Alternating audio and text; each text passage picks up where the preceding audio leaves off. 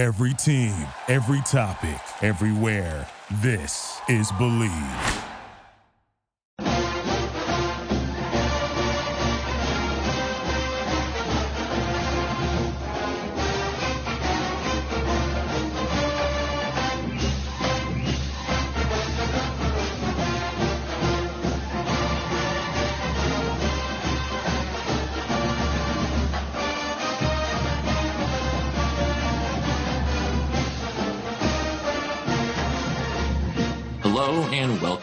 Another edition of the Illegal Motion College Football Podcast. In Nashville, Tennessee, I'm the professor, Matt Perkins. And joining us from just across the Harpeth River, it's our own offensive coordinator, the coach, Corey Burton. Well, if I'm the offensive coordinator, Matt, what does that make you? You're uh, what quality control? Is that what Oh, yeah, are? I'm uh, absolutely You're quality offensive, con- offensive analyst. offen- offensive quality control. There you go. Good title for you, Matt. Hey, man, I do what I can. And I'm fired up, man. We got a chance to make history this week uh, against the Hunters Lane Warriors uh, for the first time in school history since Hillwood was built back in 1950, I think. This will be the first time that that uh, Hills Hillwood has been uh, in the playoffs three consecutive seasons.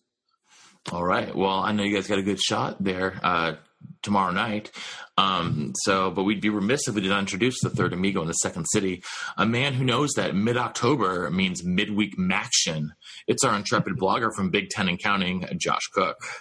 Yeah, the Mac race is kind of in the calm before the storm right now. I'm expecting a race to the finish like that league normally has. I was going to say, well, I mean, I, I don't know if I'd call that seven overtime game very calm. Yeah, I mean, uh, that's been the one bright spot so far. It's been a little bit of ho hum play. That's very true. Very true. Well, speaking of home home play, not the strongest slate of games this week, guys. Uh, but that does not mean that there aren't lots of intriguing matchups and storylines from across the country. So we're going to get started with some quick slants. Uh, Josh, you're up first. So, admittedly, my second slant is way too long, so this first one is going to be way too short. And that is South Alabama. They upset San Diego State last year and upset them the previous year. Well, they're at it again on Wednesday night. They went to Troy, the team that beat LSU, and upset them 19 to 8. The Sun Belt race is just an absolute logjam right now. It'll be fun to see the second half of the season for the Sun Belt. Yeah, Fun Belt definitely living up to the name. Uh, definitely more so than the Mac so far. Coach, uh, you got a couple. Uh, uh, I think you're actually going to start though here on uh, on on old Rocky Top. Yeah, gonna start on old Rocky Top. Uh, before I get into that, though, I I was I was scrolling through my Twitter this morning, getting some breakfast, and I saw the story about this high school, Barrow High School. It's the northernmost high school in the United States. During football season, they have 65 days straight of darkness, and it never gets above zero uh, for the game time temperature. And their stadium, if you go back and look at my tweet at Coach Burton 36 from this morning, their football field, their stadium is literally on a slip of land that sticks out into the Arctic Ocean. I thought that was pretty cool. So you guys should check that out. Let me know what you think. Let me know if you'd play there. I, I told my head coach we should schedule them for a home and home. I, I think you guys might not have the uh, the travel expenses for that one. Yeah, well, I think we're a little short, but um, let's. we need to raise a few more dollars. But Maybe uh, we can let- do it. Maybe you guys, if you go there, we're going with you, Coach. Do a show on site. Oh yeah, absolutely. Got to, got to. We, we might even do a video podcast, a vodcast. Yeah. I don't know if it's dark the whole time. No one's going to be able to see us. Well, I'm a. I'm, I teach broadcasting in high school. I can bring some light kits. All right, all right, all right. Um, so anyway, let's uh, let's get on to the uh, more important stuff here. What's what's going on on Rocky Top since uh, since the bye week? So uh, since we last spoke to you, um, there's been a whole lot of drama on Rocky Top. A lot of it rumors, a lot of it hearsay. But when you have that much smoke, there's got to be some fire somewhere. So it started with Butch Jones getting accused of having a DUI, and then the story uh, came out that he did in fact drink, and he did in fact get caught by the police. But the police drove him home and said, "Don't don't drink and drive."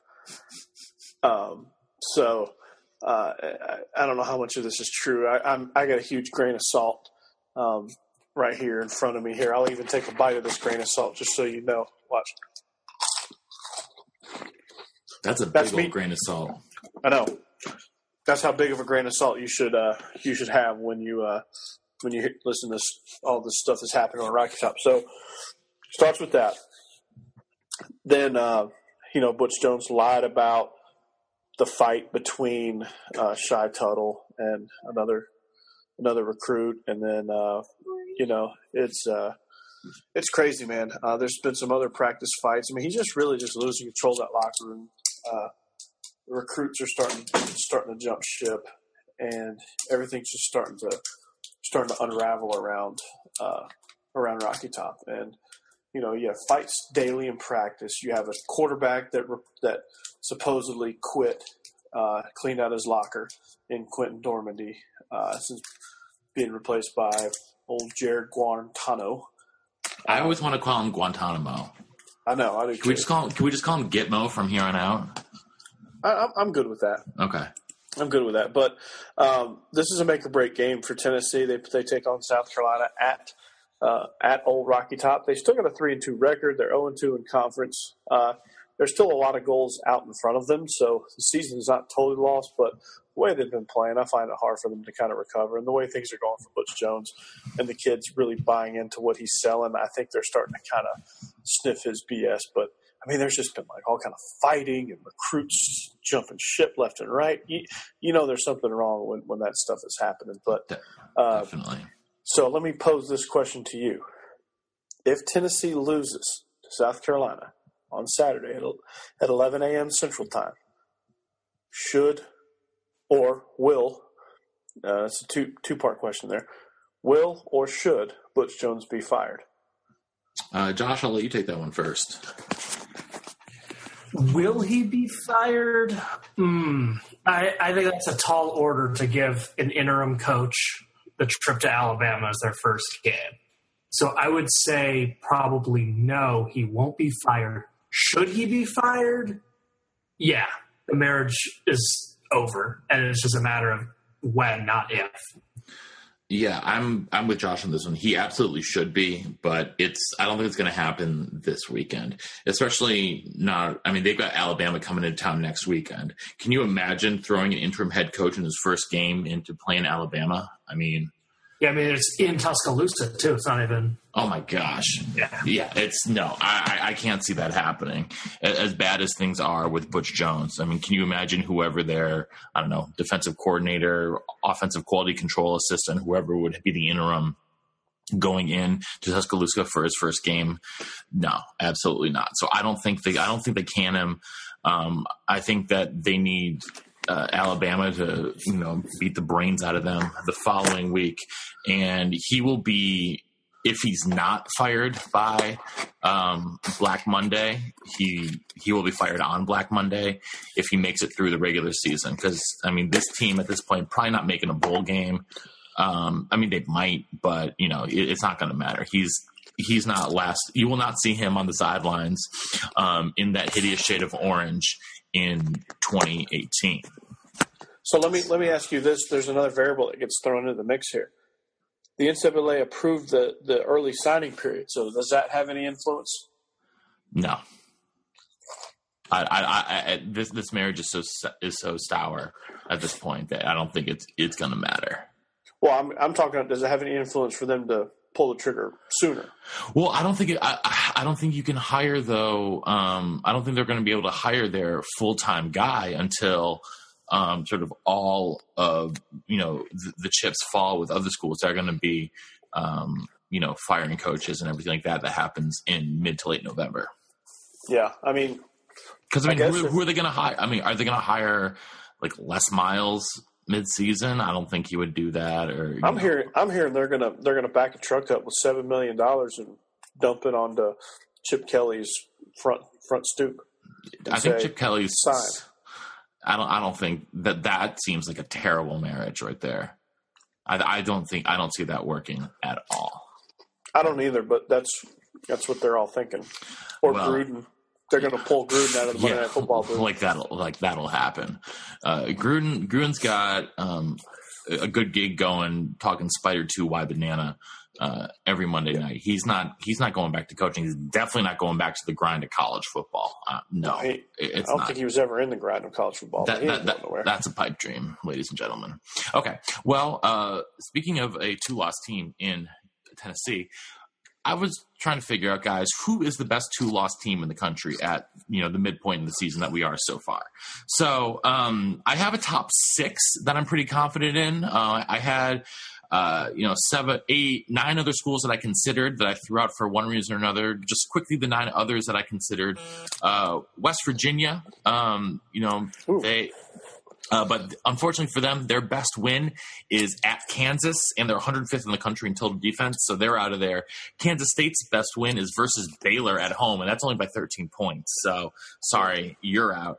Oregon, uh, best win. Uh, they, beat, they beat Cal by 21 points at home. That's not bad, but uh, they've lost their last two games. and Their quarterback's out for the year, so I, you know, I can only see them trending downward. South Carolina, uh, you know, they, they have a very good win against uh, an NC State squad to open the year, but they had Deebo Samuel then, not now. Uh, They're very they're- banged up. yeah, they're banged up. They've, uh, you know, they lost to Kentucky by 10, and they're 106 in the country in total offense. They're out. LSU, they have their best win is at Florida, um, but they have the worst loss of all the contenders uh, to this two loss crown um, in their home loss 24 21 to Troy. They also got trounced by another team I was considering in Mississippi State. Florida, uh, their best win is against that Tennessee squad that coach has talked about, uh, but they lost uh, in ugly fashion to Michigan in a neutral site game 33 17, and they're 102nd in the country in total offense. They're out.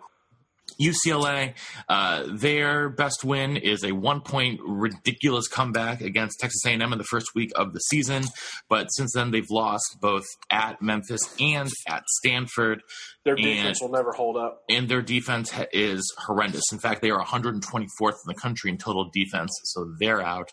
Mississippi State, uh, they've got a strong FPI. They've got a great win on the resume versus LSU, uh, 37 to seven. But their last two games, they have been absolutely slaughtered by UGA and Auburn by a combined score of 80 to 13. So sorry, Nick Fitzgerald and company, you're out. Wake Forest, uh, they have a solid FPI at 33rd. Uh, their best win is a they beat Boston. They won at Boston College, let's say 34-10. Um, lost uh, versus Florida State 26-19, uh, but they don't really move the needle a whole lot. They got a solid defense, that's about it. So my top six um, in no particular order.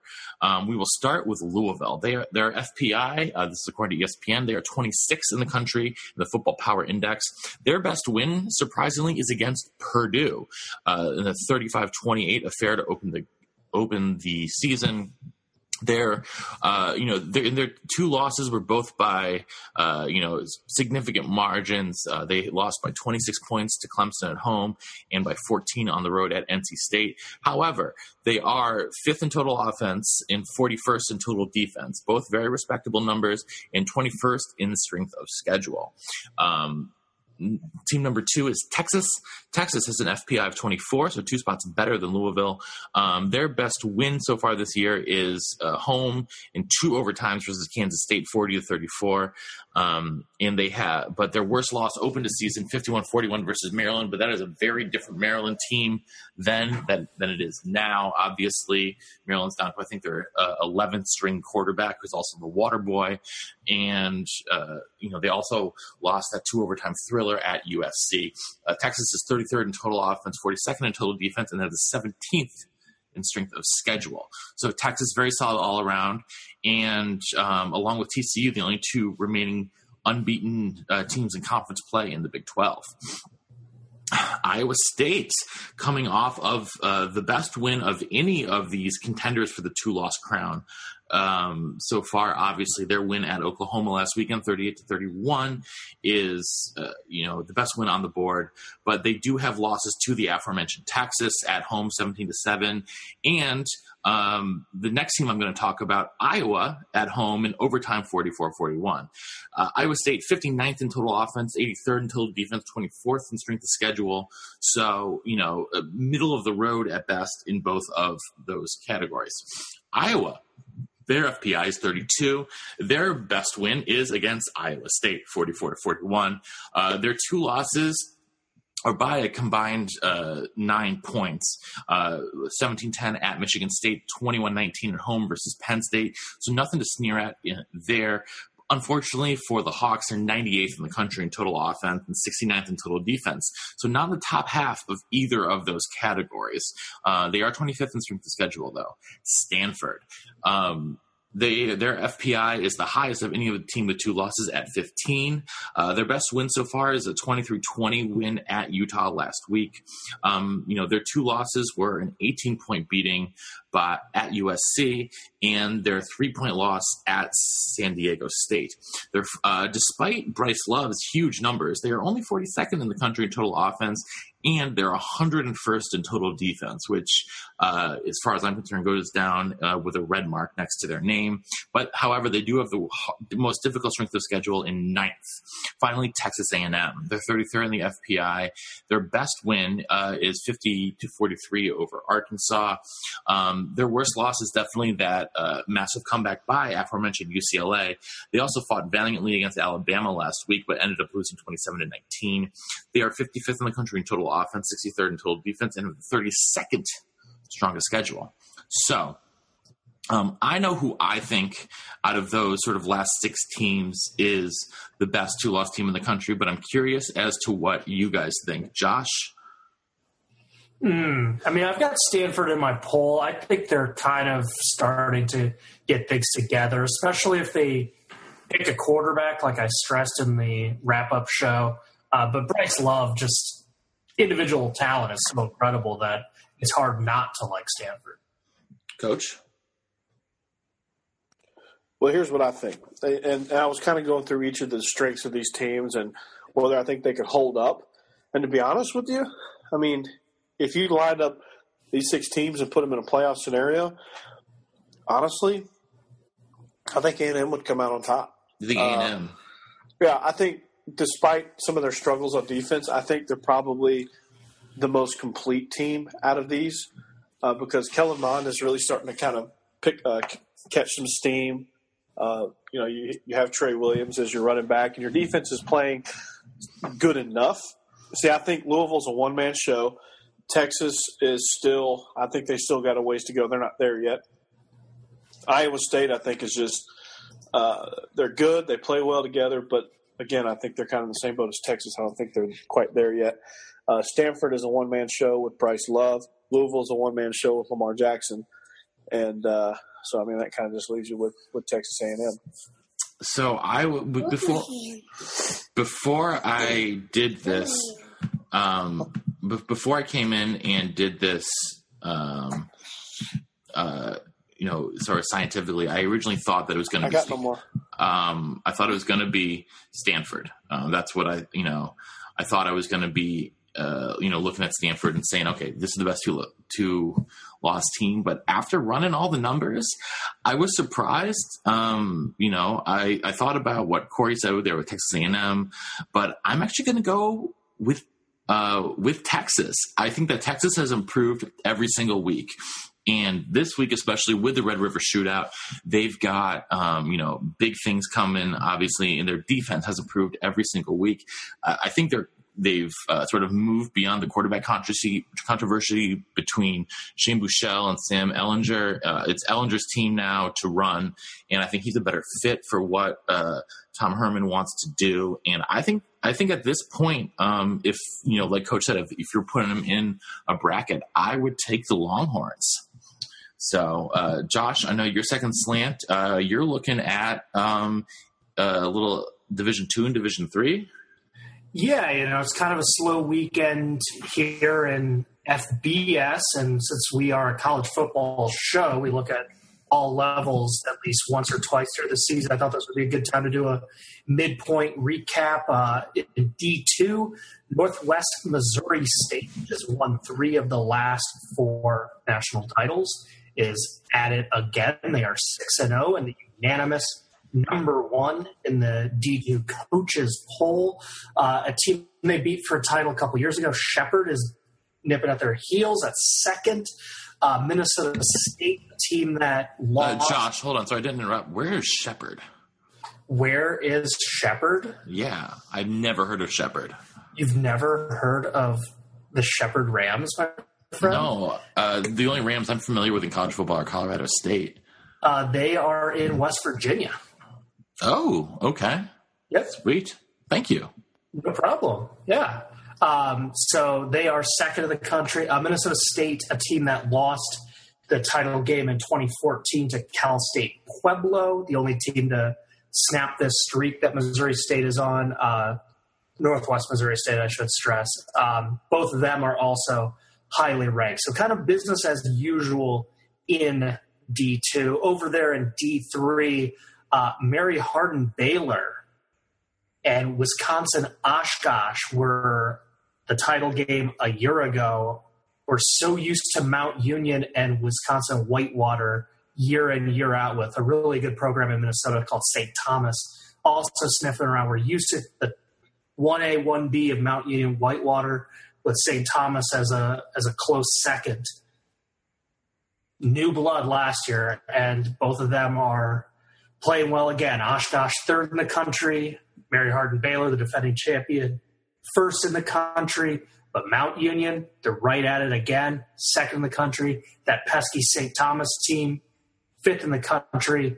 Uh, Whitewater, not quite the same since Lance Leipold left. Uh, they are currently receiving votes, but uh, a whole slew of games I'm going to blow through real quick. Uh, so tonight, second-ranked Shepherd took their 5-0 mark to Fairmont State, who was 4 and 2. Uh, that game was a really good one. I was actually watching it on mute. I had it streaming on my computer. Uh, Shepherd escaped with a 28-23 victory. Fairmont got down to the Shepherd 17 yard line before that drive stalling late in the game. Uh, also tonight, 18th ranked Sioux Falls is at Wayne State. Uh, as we're recording this, Sioux Falls is all over Wayne, 24 to seven. But uh, a, a, big slate of games on Saturday in D2. Uh, 24th ranked Wingate travels to Catawba, uh, has received votes. These two clubs are combined 10 and 1 on the year. We got the Battle of the Wests when 23rd ranked West Alabama hosts 22nd ranked West Georgia. Both are 5 and 1, but West Georgia already has a loss in the Gulf South Conference. So they really need to find a way to steal one against West Alabama, who's 4 and 0 in league. 21st ranked Delta State, who's coming off a rough 30 to 17 point loss that cost them 12 spots in the ranking. They try to regroup at 4 and 1 West Florida. 6 and 0 and 14th ranked Bowie State heads to Petersburg, Virginia to take on Virginia State. A 5 and 0 club receiving votes. 8th ranked Fort Hays State hosts 5 and 1 Washburn, another team receiving votes in a big mid America game with both trying to keep pace with that defending national champ and unanimous number one Northwest Missouri State. Fourth ranked Minnesota State Mankato, a team that you and I know well, Matt, from our collegiate hockey Oh. days. WCHA Power. Yeah, uh, they head to Iowa's only Division two program to take on the Peacocks of Upper Iowa. So let's go UIU and pull off the upset. And the headliner out of all these D2, D3 games, ninth ranked Slippery Rock hosts third ranked Indiana of Pennsylvania. Each team is 6 and 0 on the year, 5 and 0 in the Pennsylvania State Athletic Conference. This is such a big regular season game in the D2 that it is on E ESPN 3. So I highly suggest checking it out, stream it on your phone while you're watching some of the other games. And then down in D3, quick shout out to 5 and 0, 20th ranked Wartburg up there in Waverly, Iowa, just north of where the UNI Panthers play. Uh, Iowa doesn't have a great Division three history in football, so well done for Wartburg to have a hot start in the season. But uh, fourth ranked North Car- North, excuse me, fourth ranked North Central goes to Wheaton College, who was 18th a week ago, but after a defensive battle against Illinois Wesleyan, went against them and dropped them to four and two. They are now just receiving votes and out of the top 25, trying to get things back on track against a top five team. Third ranked UW Oshkosh has a nasty road trip to rival and seventh ranked UW Platteville. Both are undefeated and both have legit national title aspirations. And finally, an interesting game that I'm going to ask you something about, Matt. Framingham State. They are 5 and 0 and they head to Plymouth State. Uh, Framingham is receiving votes and Plymouth isn't, but they are a combined 10 and 1 on the year, and both are leading the Massachusetts State Collegiate Athletic Conference. But I got a question, Matt. Yep. Plymouth, New Hampshire, where in the world is that related to where uh, you are from up there in Hanover? Well, funny you should ask. I actually have a couple of friends from my high school who played at Plymouth State. Uh, Plymouth is about an hour and a half, hour 45 minutes northeast of Hanover, uh, in the Lakes region of New Hampshire, uh, near Lake, uh, right on Lake Winnipesaukee, actually. Fun fact um, in i believe it was 2000 or sorry like 1998 1999 thereabouts uh, plymouth new hampshire won the uh, pop warner national title Ooh. Yeah. Um, and that uh, that class uh, at plymouth high school was undefeated in their four years. Um, Nice. winning four straight state championships. They were a division above ours but we played them in the preseason every year because our head coach was very good friends with their head coach. Um, and they had uh, their their offensive cadence is probably something I will never forget. uh, my high school ran a, a four four defense, and their quarterback would come up to the line and you go forward, forward, down, set out one, and that was their cadence for every time. Or if you were going against a five three, he'd be five three down. And Wow. It was it, it was very strange, but it was very effective. Um, they've had many a player star at the University of New Hampshire, at Plymouth State, at uh, you know some of the other schools around. Uh, but yeah, actually, Plymouth, uh, when it comes to New Hampshire football, is one of the powerhouses. So, um, you know, at least at the high school level, and their college team has always been, uh, you know, very respectable. Uh, also, an outstanding lacrosse program there. Um, uh, shout out to the Broush family, who have like half their family.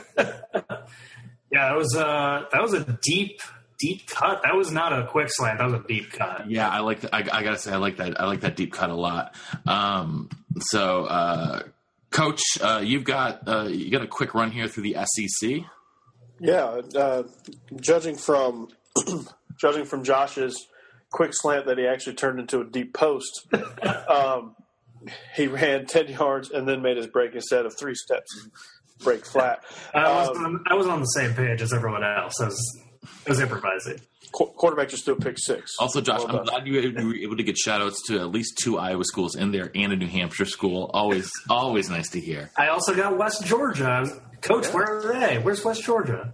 It's in Carrollton. Uh, it's in. It's literally probably 15 miles from the border. Uh, I've been to West Georgia uh, more times than I can count.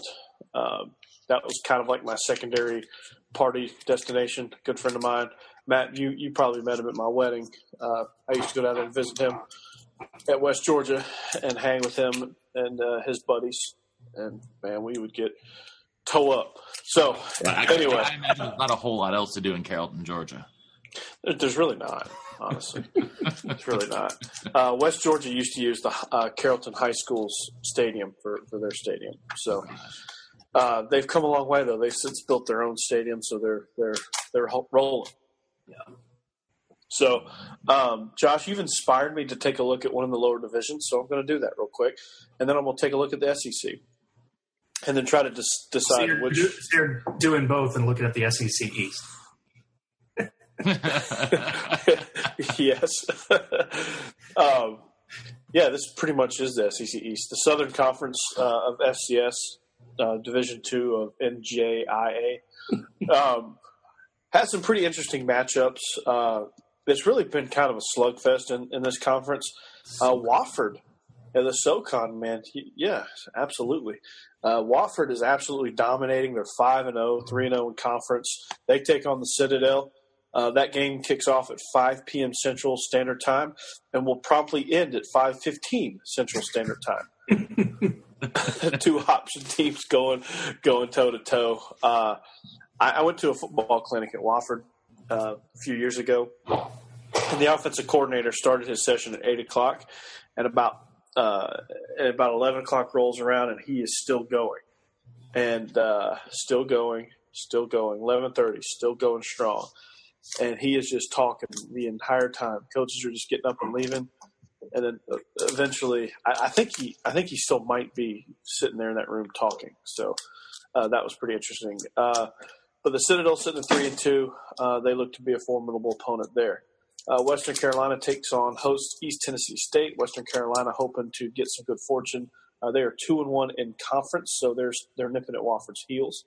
All right, then Mercer hosts University of Tennessee at Chattanooga, uh, struggling right now, one and five Hawks. overall. The Mocs are struggling, man. Uh, but Mercer three and three, right there at five hundred. They're playing some pretty good football. Uh, Furman uh, the same. They're two and one in conference. They're also three- the Paladins are hosting VMI. VMI is over. They're 0 for 6, uh, 0 and 3 in conference.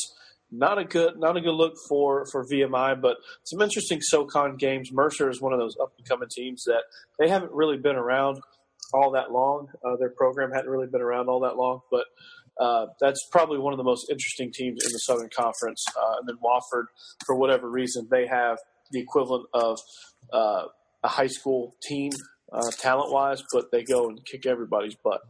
So uh, pretty impressive from Wofford. Uh, I knew they'd probably get their due there.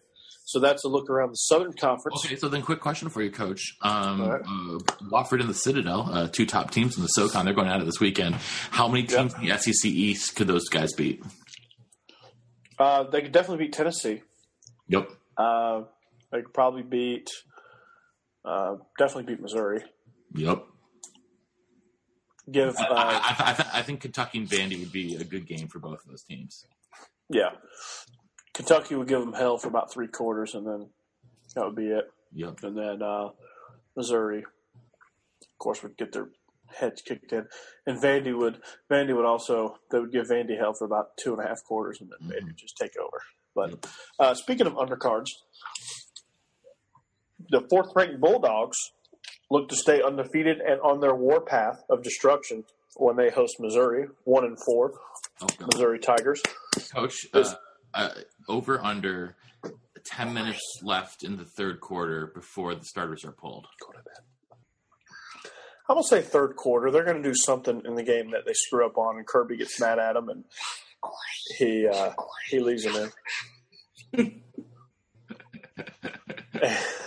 so, uh, so that'll happen. Um, then uh, BYU takes on Mississippi State. Mississippi State looking to break their slump. Uh, BYU's a good team to do that against because let's face Yeah. it, they're awful. So they'll, they'll get back in rhythm there. Again, the aforementioned South Carolina traveling to Knoxville to take on Old Rocky Top. Uh, this game could probably put South Carolina on a good trajectory uh, to uh, to really elevate their their status as, as one of those two lost teams and maybe break into professors' rankings. I don't know. Ooh, Uh, depends on how much of a beatdown they put on Tennessee. yeah. Uh, Auburn takes on LSU. I'll give you my two cents on that one later. Uh, Vandy at Ole Miss. Uh, that should be a that should be a get back on track type game for for Vandy. So And I'm, I'm looking teams for, for their first Actually, conference win. Corey, I'm and I think Vandy's going to get it. Corey, there's a movie on. And so uh, that was uh, that was our other live studio audience. You didn't know that, did you? No, we did not. Well, I, you know what? I, I think I think there are a lot of fans out there who would rather watch a movie than watch some of this SEC East football right now. No kidding. Uh, and my aforementioned king of the two lost teams, Texas A&M, travels to the swamp to take on Florida. Side note on Florida, I saw some Twitter pictures, and I hope they're not real, of these uniforms that they're unveiling. Oh, they are very real. They are very real. Oh, no, no! Um, They went the other way. They did not listen to us on the podcast. they They're the most. uh, actually, Josh, I have a question for you on this Texas A&M Florida game. How on earth is Mm-hmm. Florida favored? Florida. there at home? Um, I don't understand. They're at home. That's good for Um, three. That's good for a three-point favorite when it, everything's Yeah, equal. but they their two top receivers are out. Their best quarterback is out. Like, oh, I, I mean, the, I, I bottom, get it. the bottom line. The bottom line is we use spreads to like quickly evaluate teams, but the Vegas doesn't do it based on that. They do it based on what's going to make them on public per- on public perception, yeah. Yeah. So by doing it that way, they know they could get a whole bunch of money for A and M coming in and move that spread to like one, make it almost even, and then people will go, "Oh, well, Florida's at home. Let's bet Florida." Yeah, you're, I mean, you're trying to get equal action on both sides, but still, that's. Yeah, I, I, I think if, if if you're a gambling man, I, I think that's easy money on Texas A&M. Yeah, I I think Trayveon Williams is going to have a freaking field day, and Kellen Mond is finally going to catch a catch a really good groove, and you're going to start to see this. I, I, I think they've done a good job of not hitting the panic button everyone else around them had, and that's ultimately going to save Kevin Sumlin. I think I think we're looking at the possibility of if he gives the West a run for their money, that Kevin Sumlin might be able to save his job. well, it was funny. Actually, I read a report today that said that Texas, uh, that Penn State is is bracing for Texas A and M to make a run at James Franklin after they fire Kevin Sumlin. Yeah, I you know it just depends on how they finish the season out, really. And it starts with this game in Florida. If they go out and lay an egg against Florida, that someone's cooked. Yeah, This is a this is a make or break game for someone. I know that sounds weird to say, a road game in conference, but this is a game that they need to win because Florida's struggling bad. yeah. This is a game that can send Florida into a tailspin too. You know, I, and yeah, yeah, absolutely. Um, Arkansas, Alabama. Ooh, uh, Bielema, his goose is cooked. Uh, Alabama's Alabama's favored by thirty one. Uh, that might be a little light. Yeah, It's, this is this is going to be this is going to be bad uh, for Arkansas. I think I think I think it's going to be Jerry Jones on line one. He's got five point nine million to, to throw at Bielema. So yeah, that that one that one's going to be ugly, especially at Alabama. All right. Well, we got to get to my, my, my final slate. I'm going to make it quick. I got, uh, you know, you guys have both talked a little uh, non FBS football. I'm going to continue the pattern here. I have two uh, FCS games that I am pumped about. Uh, the first of these is when uh, the number eight Youngstown State Penguins, Pelini's Penguins, uh, they're heading up. Um, you know, uh, sorry, I should say they're, they're hosting number two North Dakota State um, in Stambaugh Stadium in Youngstown. Uh, Youngstown coming off a really uh, tough defeat last week against uh, sixth ranked South Dakota. They lost 31 28. Um, they they were losing 28-14 at halftime. They tied the game at 28 in the fourth quarter. South Dakota uh, puts uh, home a 29-yard field goal with seven uh, seven seconds remaining to beat Pelini's Penguins. Um, and you know it just the, the road does not get any easier though this week. Uh, the Penguins uh, have lost their last five matchups against uh, the Bison, um, that you know unstoppable force that is the Bison, um, and um, in you know coming into this game, uh, a couple things to worry about uh, if you are a Penguin is that your starting quarterback Hunter Wells uh, is not 100, percent and he is far far superior to, to his backup Nathan Mays.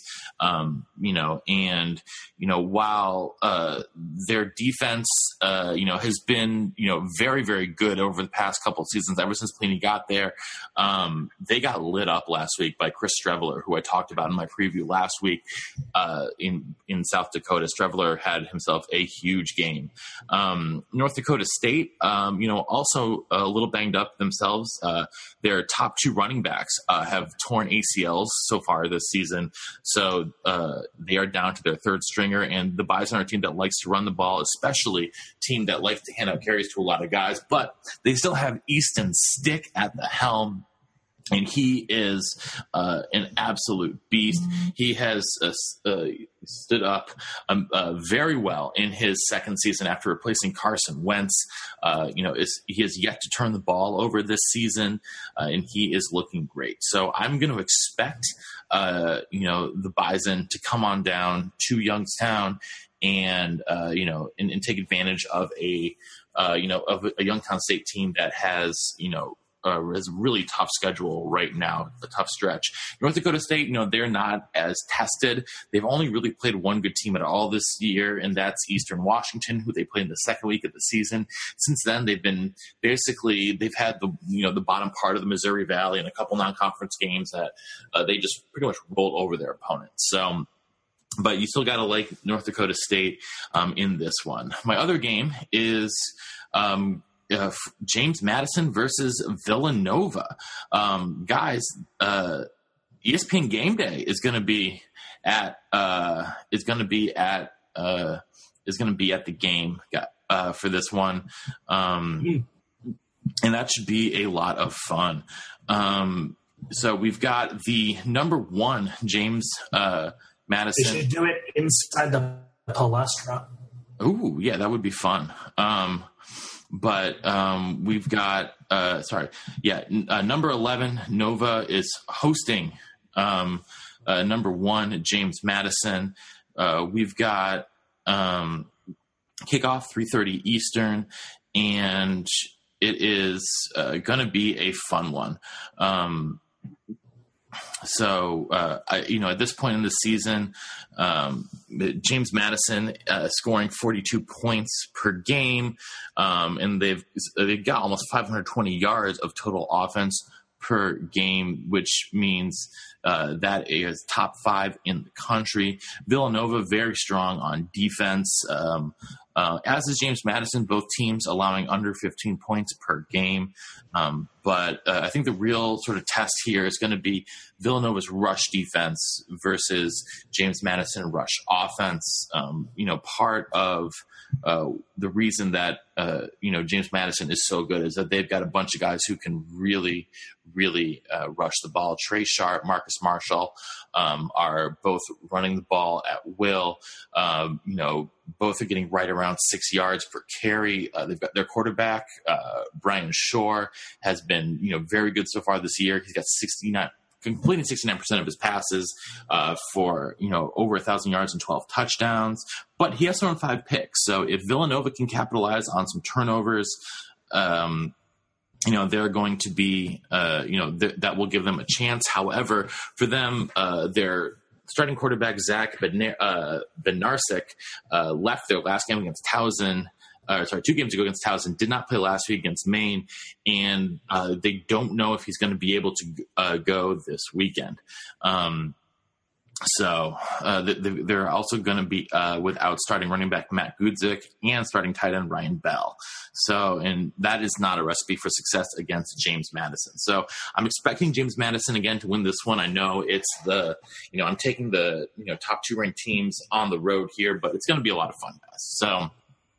Um, uh, I'm glad that we all got to sort of talk a little bit uh, non FBS football this week. Uh, that was very fun. Um, but we're gonna. It's time for our pop quiz. So, gentlemen, get your pencils out, um, uh, get your scantrons ready. And today's question is: There have been tw- uh, 28 seasons in college football history where a player has rushed for more than 2,000 yards. Um, one player has done it twice. Um, so, with uh, that in mind, uh, starting with you, Josh, name these 27 players. Well, I'll go with the easiest one first, I would say. Barry Sanders. Barry Sanders, the record holder, 2,000, uh, 2,628 yards. All right, another softball. Considering that he has five over five thousand career yards in three years, I'm going to have to go with Herschel Walker. Herschel Walker. Uh, sorry, that is incorrect. Herschel Walker never ran for 2,000 yards in a single season. It's your one strike, coach. How did he get all those yards in three years if he never rushed for 2,000? It's that's, that's an average of 1,700 a season for 5,000. So, Oh. all right, Uh, Josh. All right. So Barry had the single season, and uh, Dayne had the career, and the career record was just beaten by a guy who I'm pretty sure had 2,000 yards at least once, if not twice.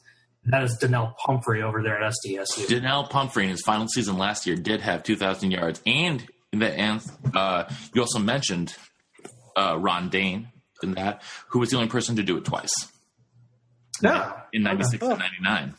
Oh. Okay, I'm gonna have to say LaDainian Tomlinson. LaDainian Tomlinson, 2,000, ran for 2,158 yards for TCU.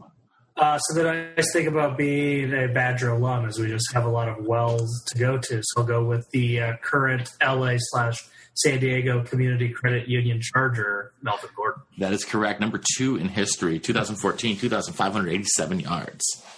Ooh. Uh, I'm gonna have to go with Marcus Allen. Uh, Marcus Allen, number four all time, 1981, 2,342 yards.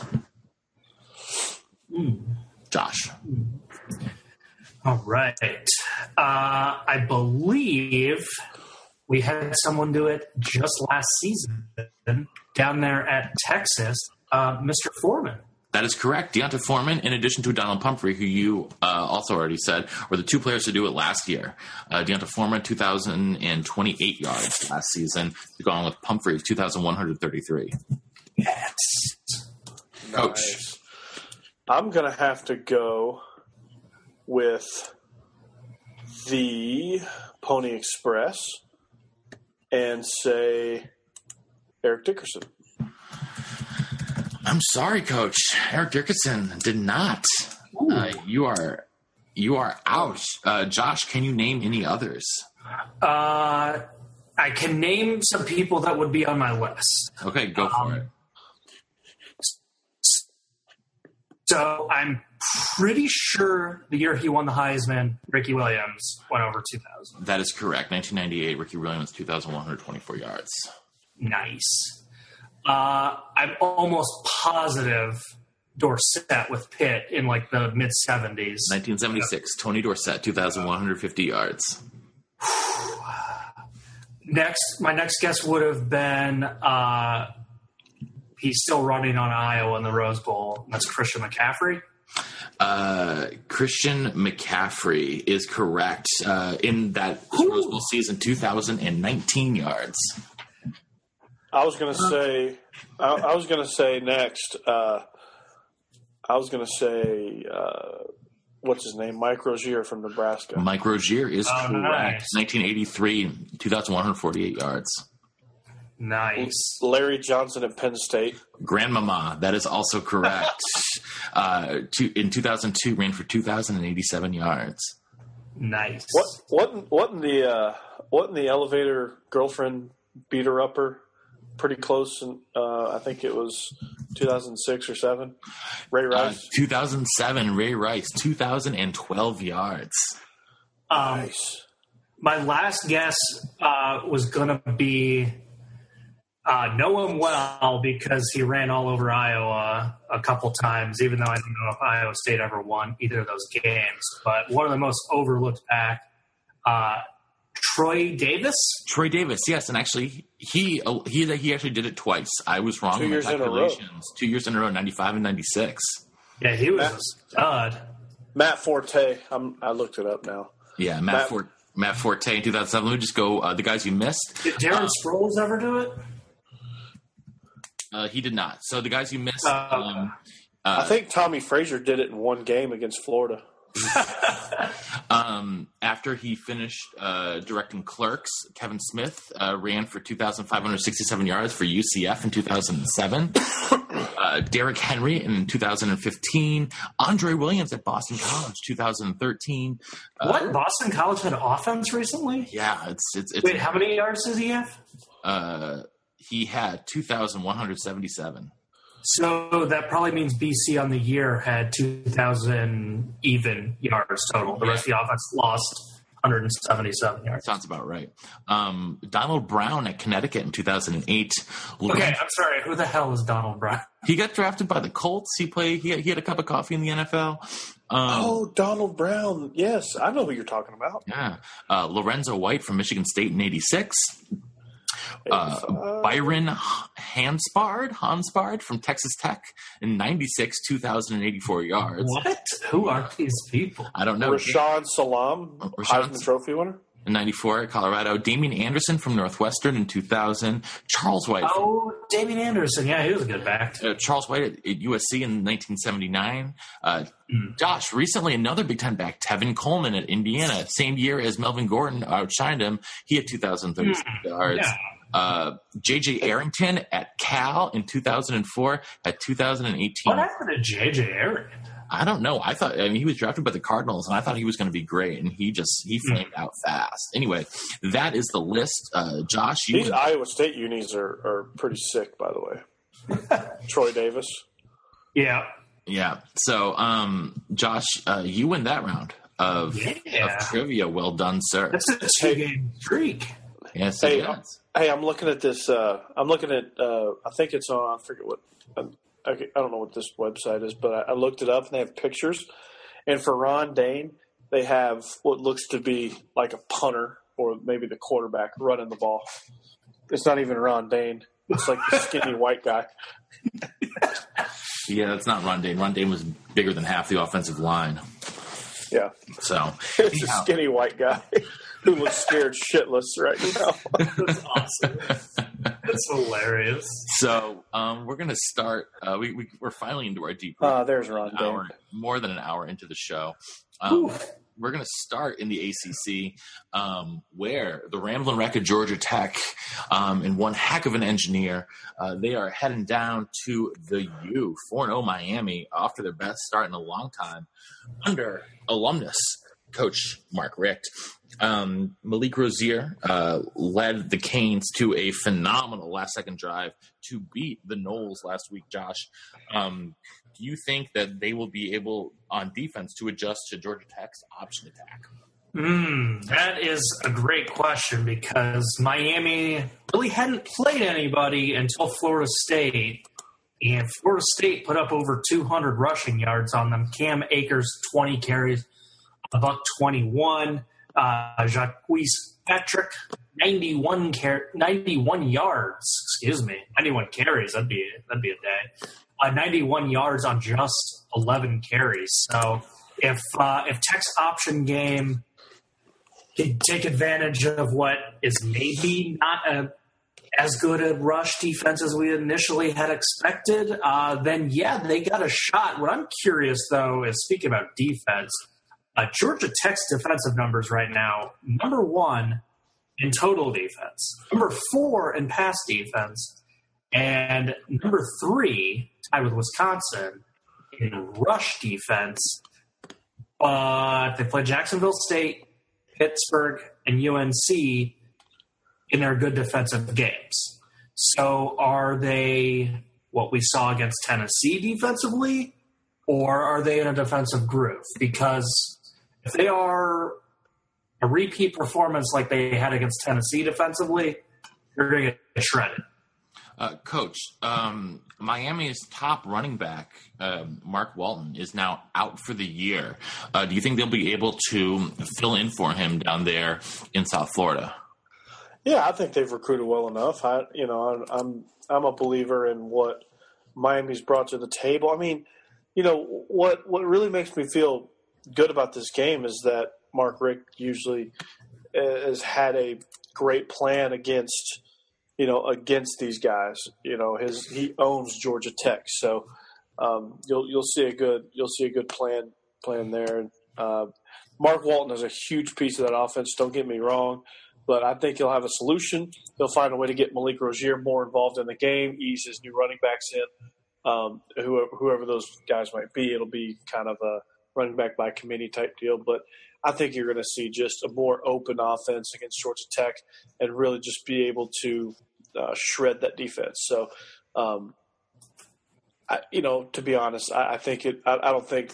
I think you'll be you'll see the defense more of what played against Tennessee than more of what played against UNC because I think UNC was more about UNC not playing well and less about Georgia Tech dominating. So, So it's, it sounds like both you guys are, are picking uh, the Canes in this one.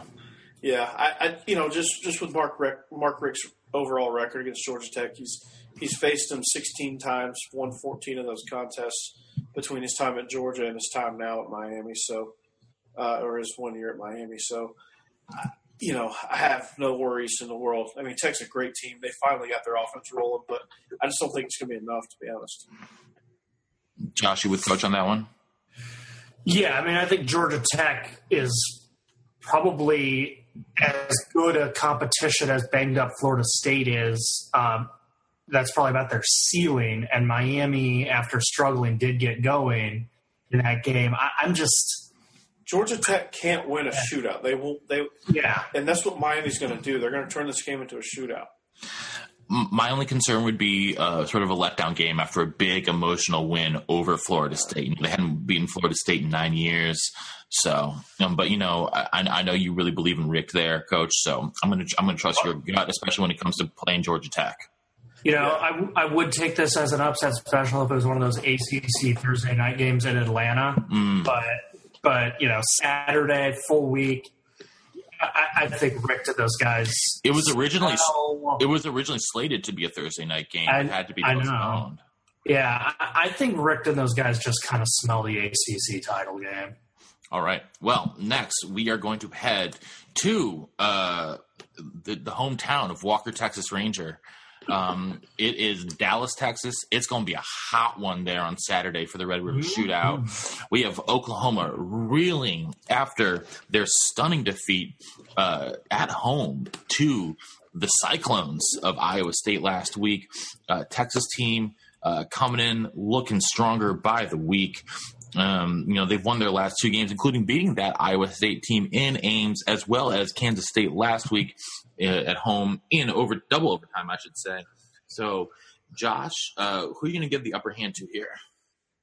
So here's something I pretty much always do with Oklahoma. I always pick them against Oklahoma State. I always pick them against top teams in the Big 12, and I always pick them against Texas. And more often than not, it's worked out. Oklahoma is notorious for tripping up and getting the random upset, but they're pretty reliable in these games. They've already blown out Ohio State in Columbus. Let's not forget that. Everyone was panicking about their defense, and rightly so. They haven't been playing great defense, but they're 38th in the country in total defense. That's one behind Texas, and they've had a lot harder schedule up until now than Texas has. And Texas still got pretty beat up by Maryland. Uh, they had a slot fest against Iowa State. They could have lost at home in overtime at any point to Kansas State. Oklahoma is just better. I know both of you guys are high on Texas, and you're probably going to pick Texas, but when Oklahoma wins this game by like three touchdowns, I'll be telling I told you so on Sunday. Coach? Not so fast, Josh. Uh, now I, I'm pretty high on Texas, but I ain't that high. um, I, I think they still got a ways to go. I think Oklahoma's going to be extremely pissed off in this game. I think it'll be a little bit closer than than it originally was going to be at the beginning of the year when Texas was struggling. This is one of those games where you throw the records out the window and you just go and play it. Uh, and you know, like I said, this game reminds me, or like Josh said, this game reminds me actually of the world's largest outdoor cocktail party, where uh, in recent history, uh, Oklahoma has owned Texas, uh, give or take a few years, where Texas gets up there and beats them. Uh, it's the same way with Georgia, Florida. It don't matter how good Georgia's playing; they they roll into Jacksonville. It's a struggle, and it's going to be that way for Texas. And and yeah, they're going to have they're going to have their chances, but I, I just think that Oklahoma's going to lock up. They're going to be laser focused for this game. Uh, they were probably already preparing for Texas. But uh, a little fun fact here: this is the first time since 1947 that this game has featured new co- new head coaches on both sides in the same season. Ooh, I like that little fun fact. Uh, I heard, uh, you know, a- after years of Big Game Bob, I heard someone call him Little Game Link- Lincoln, and I, I don't know if I, I don't know how I feel about that.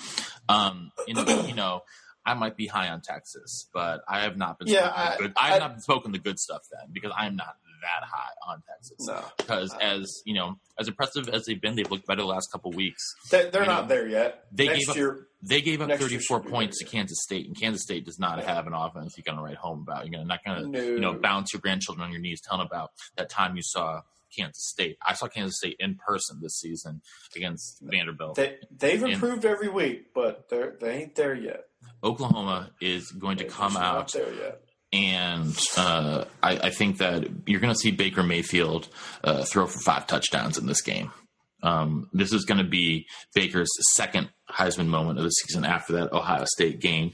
Um, the spread is nine. Oklahoma's favored by nine. And I love Oklahoma here. I, that's a big that, that's a bigger number than I would like, but I, I like Oklahoma by two scores at least. So, um, our next game, we're going uh, to uh, the uh, the adopted favorite conference of the Illegal Motion podcast, uh, the American Athletic Association, um, where we have a doozy, gentlemen. Uh, number twenty five, Navy, five and zero, coming in to Memphis at the Liberty Bowl to take on the four and one Memphis squad, who absolutely obliterated UConn last week. Uh, Riley Ferguson has been one of the most impressive passers in the country all year at the quarterback position, but Navy's quarterback has been one of the best rushers in the country. Zach Abey uh, already has 870 yards and nine touchdowns. So uh, obviously a huge contrast in styles here, Josh. Um, you know, who do you see winning out? Man, I, I just I like what Navy has done this year, starting five and zero and getting ranked, but they haven't played a Power Five team. Their best win is probably a two point victory over Tulane. That's the only team they've faced so far with a winning record. So it's been a pretty soft schedule, and they still have three point win, a two point win, couple ten point wins. Like they're they're not impressing me that much, other than their always awesome triple option. This game just feels like a bad matchup when you look at Navy weakness and Memphis' strength. So you mentioned Riley Ferguson, that passing attack 15th in the country for uh, Memphis. Uh, Navy is 72nd in yards per game passing defense, giving up 226.8 on That the average going to go up after this week. Yeah, and part of the reason why Navy's giving up that much is they're not getting very much of a push. They are tied with such notable teams as UAB, Bowling Green, Oregon State, and others at 103rd in the country with just seven sacks through five games. Hey, don't sleep on UAB. They're having a pretty darn good season their first season back. Uh, you know, they, they I think there's a chance that UAB makes a bowl this year.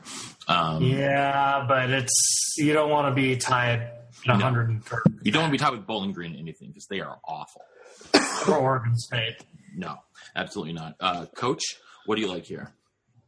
Man, I, you know, I, I think it's going to be very entertaining football. I think Riley Ferguson's going to put on a show. Navy's going to put on a show with their with their t- uh, option attack, and they just do it so clean and efficient. And I mean, who needs a passing game when when you got such a potent offensive offensive attack with the option? But um, you know what I like about this the most, though, is is Memphis's defense. You said they were 15th overall uh, in total defense. But they're 15th in passing attack. passing attack. Okay. They're like uh, they're like 111 defense. Ah, okay.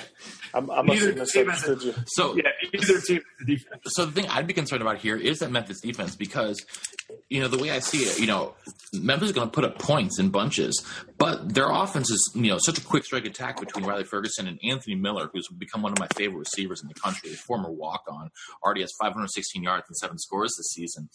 Um, you know, they're going to score quick. So, and, you know, the option attack eats a lot of clock. Memphis defense is going to be out on the field for a long time. Expect Navy to have, you know, to, you know, push 40 minutes or more of uh, possession time. And so that would be my biggest concern if I was, uh, if I was a Tiger fan like a friend of the show, Ashley Croft. Yeah, Ashley Croft. Shout out to Ashley Croft. But no, it's gonna it's gonna come down to the benches. Honestly, it's gonna come down to the depth. Is Navy deeper than Memphis? I don't think they are. I think Memphis is just ability to again strike very quickly. They can. I think that's a demoralizing factor when you grind out all these 15 play drives and you score. Then Memphis just gets it two plays and man, they're they're off and running. Um, and I think their defense will feed off of that if they can just kind of get some momentum going offensively. If they get a couple touchdown leads, their defense might feed off of it and make a few big plays and, and really just cause Navy to panic. You know, that's gonna that's got to be their goal. That's got to be their mission. So we'll see if they can do that. I think it'll be interesting to see a who has the best depth, b which offense really which offense can create their best defense. Which is odd to say, but you know sometimes your quick strike offense can be your best defense because it demoralizes the other team and forces them out of their game plan and into your hands. Absolutely, So- yeah. We'll, we'll, see. We'll see if we'll see what happens there and, and, and how they're able to do that. I don't know how I misunderstood Josh's stat when I, I was like, I, I was like, hold on. I was like, I was trying to rack my brain around it. Like, this doesn't make sense. No, that, that yeah. What the hell is he smoking? Well, um, I don't know. Has he been hanging out with the Dolphins offensive line coach or Oh something? gosh, I hope not. Um, the heck, man? well, sticking in group of five, um, we're going to head out to the Mountain West now, where, um, for my money, the best group of five team, the San Diego State Aztecs, are hosting uh, perennial power Boise State, who is off to a little shaky start this year. They're only three and two, including that, including that loss to uh, upstart Virginia. Um, but you know, Boise State, you can never ever underestimate them. But San Diego State does have the best player in that game, and that is Rashad Penny. Josh, uh, after Bryce Love, I think he might be the second best back in the country. Yeah, I love this game. This is actually the game I'm most excited for outside of Wisconsin and Purdue. Quite frankly, this game's to get all my attention on Saturday. And you know, the first thing I looked at was rush defense for Boise State, and they were 19th in the country. And I'm like, oh wow, like that's way better than I would have guessed. Well, then I decided I'll see what they did against their Power Five teams because San Diego State is almost as good as a Power Five team. In fact, they're a lot better than. I was going to say they're a lot better than most Power Five teams. yeah, I mean they're one hell of a ball club, and I'll take them over Missouri. yeah, uh, Washington State only put up 22 rush yards against Boise State. So it was like, ah, Washington State probably only rushed the ball four times. they, they ran it 27 times. Um, so I was like, ah, an outlier. Well, what did Virginia do? Virginia a lot better, 167. So I think it's fair to say that Boise State's rush defense is a little inflated right now. San Diego State has the opposite problem. They're 35th in rush defense, which is pretty damn good when you consider they gave up 174 to Stanford. A lot of that was Bryce Love. And then they also had to play Air Force, an option team that put up 220 rushing yards. So against normal teams, San Diego State's defense is playing really well against the rush. And I think that favors San Diego State because there's been kind of a common theme right now for Boise State's struggle, and that's in games where they get woefully out of balance. Uh, for instance, in that Virginia game, they had 30 rushing yards. They're just not getting enough out of their passing game to afford being that one dimensional. I think San Diego State locks them down in that running game, makes Boise State's day kind of miserable. I love San Diego State. I think they're a machine. Boise State just has taken a little bit of a step back. I look at a lot of their coaching right now. I don't think Harsin is as good as their previous regime, obviously, with, Petersen. So I'm going to go with the Aztecs. Uh, even though Boise State's never an easy out, I love the Aztecs, especially at home. I think that I think the steam has officially left Boise State. I think their uh, run of national prominence, or as much of it as you can possibly have at Boise State, I think it's pretty much done. I think recruits are starting to see options elsewhere. I think the new group of the new favorite group of five school is San Diego State. I think a lot of recruits are starting to kind of go there now instead of Boise. Let's face it, San Diego has slightly better weather than Boise. Uh, they have a history of putting running backs in the league. I don't know if you ever heard of this guy, Marshall Faulk. Yeah, he was okay. He's yeah, he was decent, right? Uh, and you know they had a 2,000 yard rusher last year, Donnel Pumphrey. You guys have ever heard of him? uh, but they're starting to they're starting to kind of recruit the way Boise State was recruiting in the late 2000s, right before the the, the right before the turn of the decade, there, 2010 and, and beyond. I think you're starting to see San Diego State really just start to kind of rise to prominence. And I think if there's any school in that conference that has a chance at a Pac-12 bid or or a Power Five hmm. bid, it would be. I don't, I don't know if the Pac-12 will look to expand, but if they do, I think San Diego State gets a legitimate gets a legitimate look. I don't know how they are academically, The And that's- Big 12 might. They, Or the have a- Big they- well, 12, they have a solid. Ba- they have a solid basketball team too. So Yeah, I, I don't know what they're like academically because I think that was what was holding Boise State back from the Pac-12. Please, the Um, Big 12 has West Virginia. I said Pac-12. I know, but the Big 12, well, I mean, the Pac 12 has Oregon. UCLA. I mean, hey, hey now, hey now, They have Arizona State. The girls there can't read, but they are hot. and it doesn't Um, matter. No, and it does not matter. So uh, all that to say that I think San Diego State absolutely pummels Boise. All right. I think it's I think it's going to be Rashad Penny. Uh, I think it's going to be Rashad Penny day.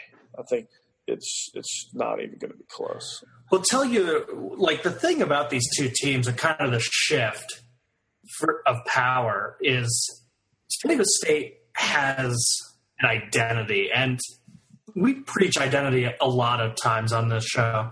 But I feel like in It's group an of five, essential thing. yeah, but I, I think it's even that more important for group of five teams because they need to recruit players that fit their scheme, not like Alabama where they just compile a ton of five star kids and then just kind of figure it out in camp. Like San Diego State needs to identify the two and three and the occasional four star kid that fits their scheme. And San Diego State, we know what they have: great defense, great running attack, just enough passing game to keep you a little off balance. Like Rocky Long has been riding that since 2011 and has three conference titles. Boise State, they had Chris Petersen. We knew what you're getting. They had a really hard hitting defense. They had so much team speed. They could you just know, you know what they were? They they were the college version of the New England Patriots, where they had every, they had all five receivers were under six foot and could run. yeah. yeah, and they were versatile, and they, they were super versatile. And, and I just don't see an identity for Boise State. I, I, I think that's a really good observation there, Josh. they, Um, always, they always had a running back that could keep you honest, but was never really their go to guy, and that was you know, and the most premier guy at that was Doug Martin. yep, yep, muscle hamster. Um, And now he's coaching South Carolina. ha! In, in basketball, Yeah. who knew? Well, finally, our nightcap. We've mentioned them a couple times already. Stanford, uh, they are hosting a beat up Oregon squad um, on the farm in Stanford Stadium. Uh, 11 p.m. Eastern kick. Um, obviously, you know, when it comes to talking Stanford, the you know, first couple talking points are Bryce Love, Bryce Love, Bryce Love, Bryce Love, and Bryce Love. Um, but you know, besides that, they've had a, a little bit of some quarterback issues there at Stanford. Josh, do you think they've actually settled on a guy yet? Well, I think they need to figure it out because despite all those injuries, believe it or not, Oregon playing some rush defense. They are 10th in the country, giving up just 93 yards per game. Uh, yeah, and they should uh, thank Colorado because they stole Jim Leavitt, and that is Yeah. that is the entire reason that's happening. And against, it was, I know it was a long game, but against Washington State, they held them to 85 rushing yards. And Washington State tried to get the run game going. They had 25, over 25 carries in that game. Uh, I don't think Oregon has the offense due to all the injuries to take advantage of their good defense in this game. But if there's going to be an upset, it's going to be because Washington, or uh, excuse me, Stanford gets zero from that passing game. They got to figure out what they're doing under center. And I would honestly go with Costello. I think he's just the more consistent of the two from what I've seen. Yeah, Keller Chryst is uh, is nothing if not inconsistent. So, uh, you know, coach, uh, obviously Oregon has been you know really bitten by the injury bug. Uh, you know, obviously Justin Herbert is out, um, and I, I didn't um, you know. Uh, their starting tailback out there uh, is uh, is been banged up as well. Yeah, a lot of people are banged up. I think they've got, you know, they've probably got one of the most injury riddled teams in in all of Power Five, maybe maybe even in all of college football. But you know, anytime you have to rely on a fifth year senior who couldn't crack the starting lineup, or a true freshman that has never really seen football at that speed, um, anytime you have to rely on that as your quarterback position, you're, you're you're kind of in trouble. You know, if a fifth year senior can't step in there and be the definite starter, you've got issues at that position. Uh, especially when, especially when the guy you're competing with threw two interceptions and lost a fumble against Washington State um, last week, you got issues, and it's going to be tough, tough sledding for Oregon. They've got to find their way. They've got to figure out some razzle dazzle, something. I, I don't know exactly what they're going to do. They're going to struggle, I think. Uh, I think Stanford's just going to going to sit back, let them screw up, and take advantage of it. Bryce Love is going to have a huge day for the Cardinal. Uh, it's not really going to matter what they do in the passing game. I think Oregon. I think Oregon's going to have three or four turnovers in this one, and that's kind of how I see it playing out. If Oregon wants a chance to win this game, they, I, I think they have to play nearly flawlessly, and their defense is going to have to take advantage of of maybe a struggling passing game and maybe maybe try to win the turnover battle uh, with a couple interceptions and really force Stanford into being super one dimensional because they have to be, not because they want to be. And I, I, I the way I predict it is that Stanford will be one dimensional because they can, not because they have to be. All right. Well, um, we were going to head to spread formations, but Josh mentioned that the game he's, uh, besides that San Diego State game, is that he's uh, going to be keeping his eye on is the Wisconsin Purdue matchup. So, Josh, I wonder if you had any quick thoughts on that. Yeah, I mean, Purdue's just played way better than anyone would have expected. Uh, Wisconsin has been sleepwalking every now and then. Uh, their defense has been very, very reliable. Their offense, I think, is what's causing some of the sleepwalking. So I, I'm just curious to see how well Purdue does uh, against another top 10 team. Uh, the last time they faced the top 10 team was Michigan a couple weeks ago, lost by 18. It wasn't quite the same as how they looked against Missouri and Ohio, things like that. But Purdue's a nice looking team, and I'm just curious to see how long they can hang around with Wisconsin. I think the Badgers ultimately win it, probably ultimately win pretty close to that spread at about 17 points, but – um, I, am I'm very curious to see if Purdue can maybe uh, have it tied at halftime, maybe even a narrow lead at halftime, things like that. That's what I'm curious about. Yeah, definitely. Purdue, Purdue, just doesn't have the depth yet to, to really no. compete with Wisconsin. No, and, and, that's that's not a knock on Purdue. They're just not there yet. You know, I think Hazell did a horrendous job of recruiting personally, um, and they just don't have the guys. They don't have the dudes. No, and you know, they're going to give them hell. You're going to see the first quarter and be like, well, hey, okay, all right, Purdue, uh, it's not going to hold up. Um, you know, Wisconsin's a little banged up coming to this game. Uh, two of their top guards are questionable. Uh, John Dietz and Micah Kapoi are um, both questionable, but uh, so they've got a walk on potentially starting at left guard and Jason Erdmann. Um, you know, they're one of their top receivers. Jazz Peavy is going to be out. They're still without starting defensive end Chikwe Obasih um, and a couple other guys. So, uh, you know, obviously, you know, I, I, think the Badger defense should be fine. Um, but Purdue, you know, they, are going to spread it out a little bit more than, you know, the Badgers have seen in their uh, previous games so far this season. So, I obviously will be watching as a proud Badger alum, but uh, I'm a little bit more worried about this game than I would really like to be. So, anyway, time for you got plenty of depth. Yeah, we've we, have we got some depth, but you know, I'm you know I, am still a little worried coming into this one. Anyway, time to get some spread formations. Um, coming into the week, uh, coach is still pacing us. Um, he's 20 and 10 against the spread this season. Josh uh, over 500 at 16 and 14, and I am bringing up the rear 13 and 17 against the spread. We're going to start down in the SEC, where Auburn is seven point favorites on the road at LSU. Josh, uh, who you taking uh, down there in Death Valley? Uh, I have not trusted LSU at all this entire season, and I have been super high on Auburn.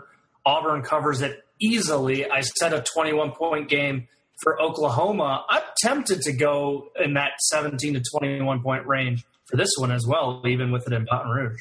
All right, coach. I think Auburn gets a 17 point victory. I think I think LSU holds serve at home for a while, and then Auburn just takes over with Kerryon Johnson. So yeah. I like I like the Tigers to cover. I'm not sure why the spread is only seven. um, I, I, if you know, I was thinking it should be more somewhere around ten or eleven. So I'm obviously going to take. Uh, I'll, I'll, take the Tigers in this game. Ha ha ha! But um, you know, the Yeah, that I will think, be the. I think the Tigers will win. hmm Tigers of the Auburn variety. Um, our second game against the spread um, is a classic Big Ten matchup between Ruck- Rutgers and Illinois. Um, the Illini are two and a half point favorites at home. Josh, uh, you're our Big Ten correspondent. Um, how do you see this one going down? So Illinois has been the perfect medicine to play against for struggling offenses, as they are 88th in the country in scoring defense.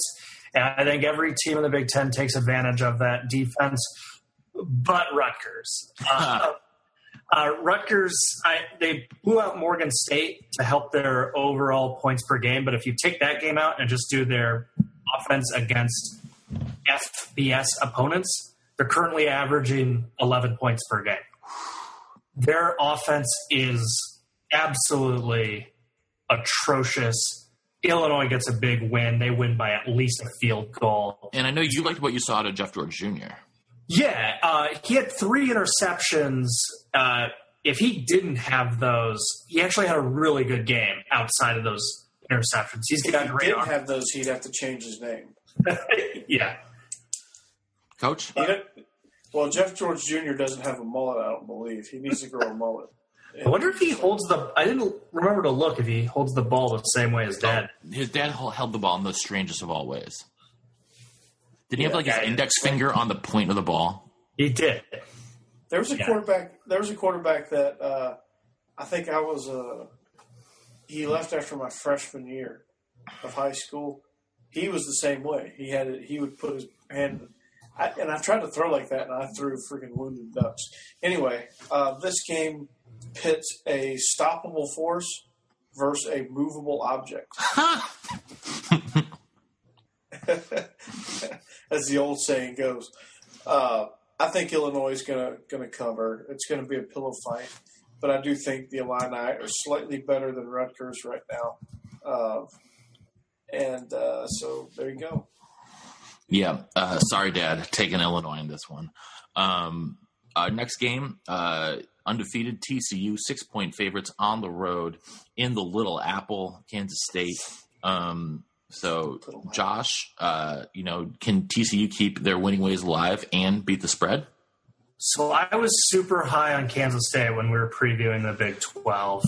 They just haven't lived up to it. And I was looking at their schedule, trying to figure out where they going to have a vintage Kansas State upset.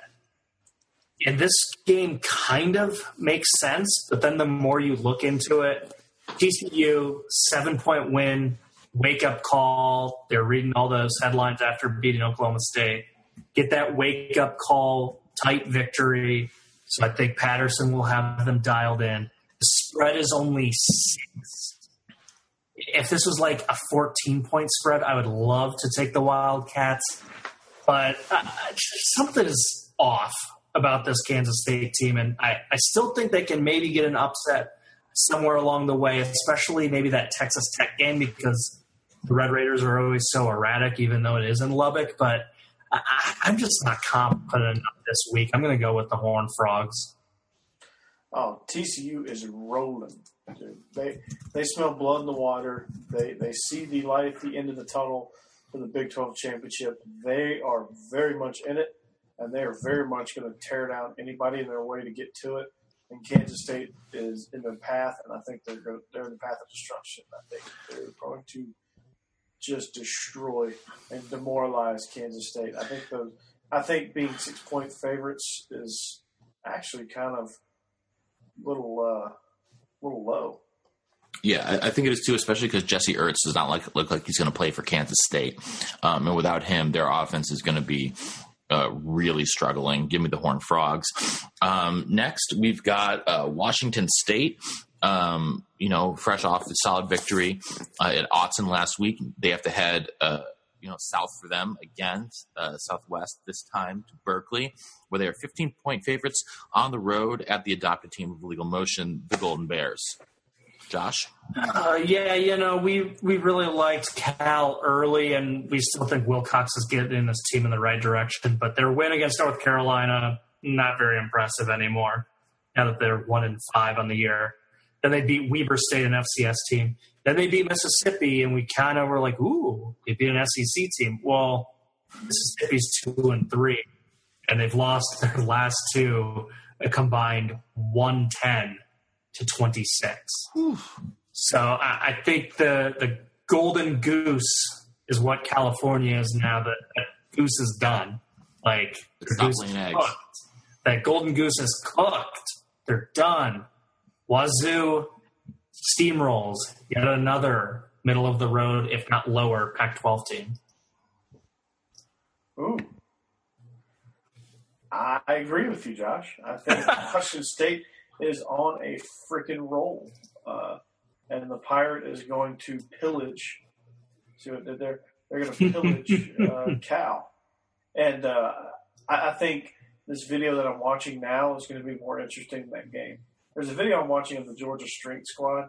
Uh, they're celebrating Squattober, and they are squatting every seat in Sanford Stadium from the top all the way to the bottom. Every row, they do a squat all the way down to the from the top of the stadium to the to the field. It's Jo- insane. Josh. Yeah, I, I, I think at Berkeley, the goose is cooked, the fat is fried, and nothing is going to be overlooked until the pirate is satisfied. Uh, give me the gi- give me the pirate and all uh, of those 15 points on the road. I know it's a lot, but um, I, I think I think it's time, guys. We might have to jump off that Golden Bear bandwagon and hitch it somewhere else. Uh, finally, um, it's time for uh, biggest home dog of the week in the Power Five. Uh, not Rutgers this week because they're at Illinois. Not Kansas this week; they're on the road. So uh, for the second week in a row, we've got Ohio State on the road as big favorites. This time, 24, pa- 24 point favorites in Lincoln. Um, that, that's a lot, but this Nebraska squad is not good. No, and we talked about it when we recapped the Wisconsin game that going from a 4 3 to a 3 4 is really, really hard. If you don't have a nose tackle, if you haven't recruited for it, it's not just taking your best down lineman and standing him up. There's so much involved in it. And Wisconsin, a good ru- rush team, took advantage of that last week. 353 rushing yards, 7.2 yards per rush on 49 rushes. Well, Ohio State is more talented than Wisconsin and averaging 322 passing yards. So they are more balanced than Wisconsin, who has very little passing game currently. It's going to get ugly. And last year was 62 to 3. And I would say Nebraska is worse at this point than they were last year. And I would say, even with losing to Oklahoma, Ohio State, to me, feels better right now than they did last year. It's going to be ugly. Coach. Yeah.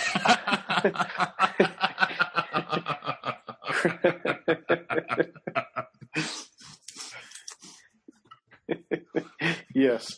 I think Um, Nebraska fans might have to do the same things Griffin's doing during the game if they to get away from this massacre. I know it's gonna be it's gonna be it's gonna be a mess, dude. It's gonna be uh, all Buckeyes. They're gonna roll. They're gonna they're gonna shred some corn. They're gonna shuck some corn, put it in the grinder, chop it up, eat it, and just destroy Nebraska. And they're gonna demoralize them the whole way through. It's gonna be it's gonna be ugly in Lincoln. All right. Well, uh, on that note, I think it's uh, time for us to wrap up the show today. Josh, any final thoughts? So we haven't been doing the crap as much this year as we had last year, but I just wanted to float this one out. Does anyone see trap potential NC State in a struggling Pittsburgh stadium uh, a week before the bye, and then two weeks before traveling to South Bend? Anyone see Dave Doeren's team get a little trap situation? No, I, I, I don't. I think this Pitt squad is is bad, and I think that North Carolina State they've already lost once this year. They know they can't afford to do it again, um, and they are. I mean that that defense is trying to play with some reckless abandon. I don't. I don't think Pitt is going to be able to move the ball on them enough. So, um, well, uh, I don't know. I, I, don't I don't see a, any huge huge trap games this week, but hopefully next week we'll find one or two. So um, I think that is going to do it for us here today on Illegal Motion. So, um, on behalf of our own offensive coordinator, the coach, Corey Burton here in Nashville, and our intrepid blogger from Big Ten Counting, Josh Cook, out there in the second city, this is the professor in Nashville saying so long and see you next time on the Illegal Motion College Football Podcast. One, So long. two. Thanks for listening to the Illegal Motion College Football Podcast. To get in touch with the show, email us at illegalmotionpodcast at gmail.com or follow us on Twitter at illegal underscore motion. Thank you for listening to Bleav. You can show support to your host by subscribing to the show and giving us a five star rating on your preferred platform. Check us out at Bleav.com and search for B L E A V on YouTube.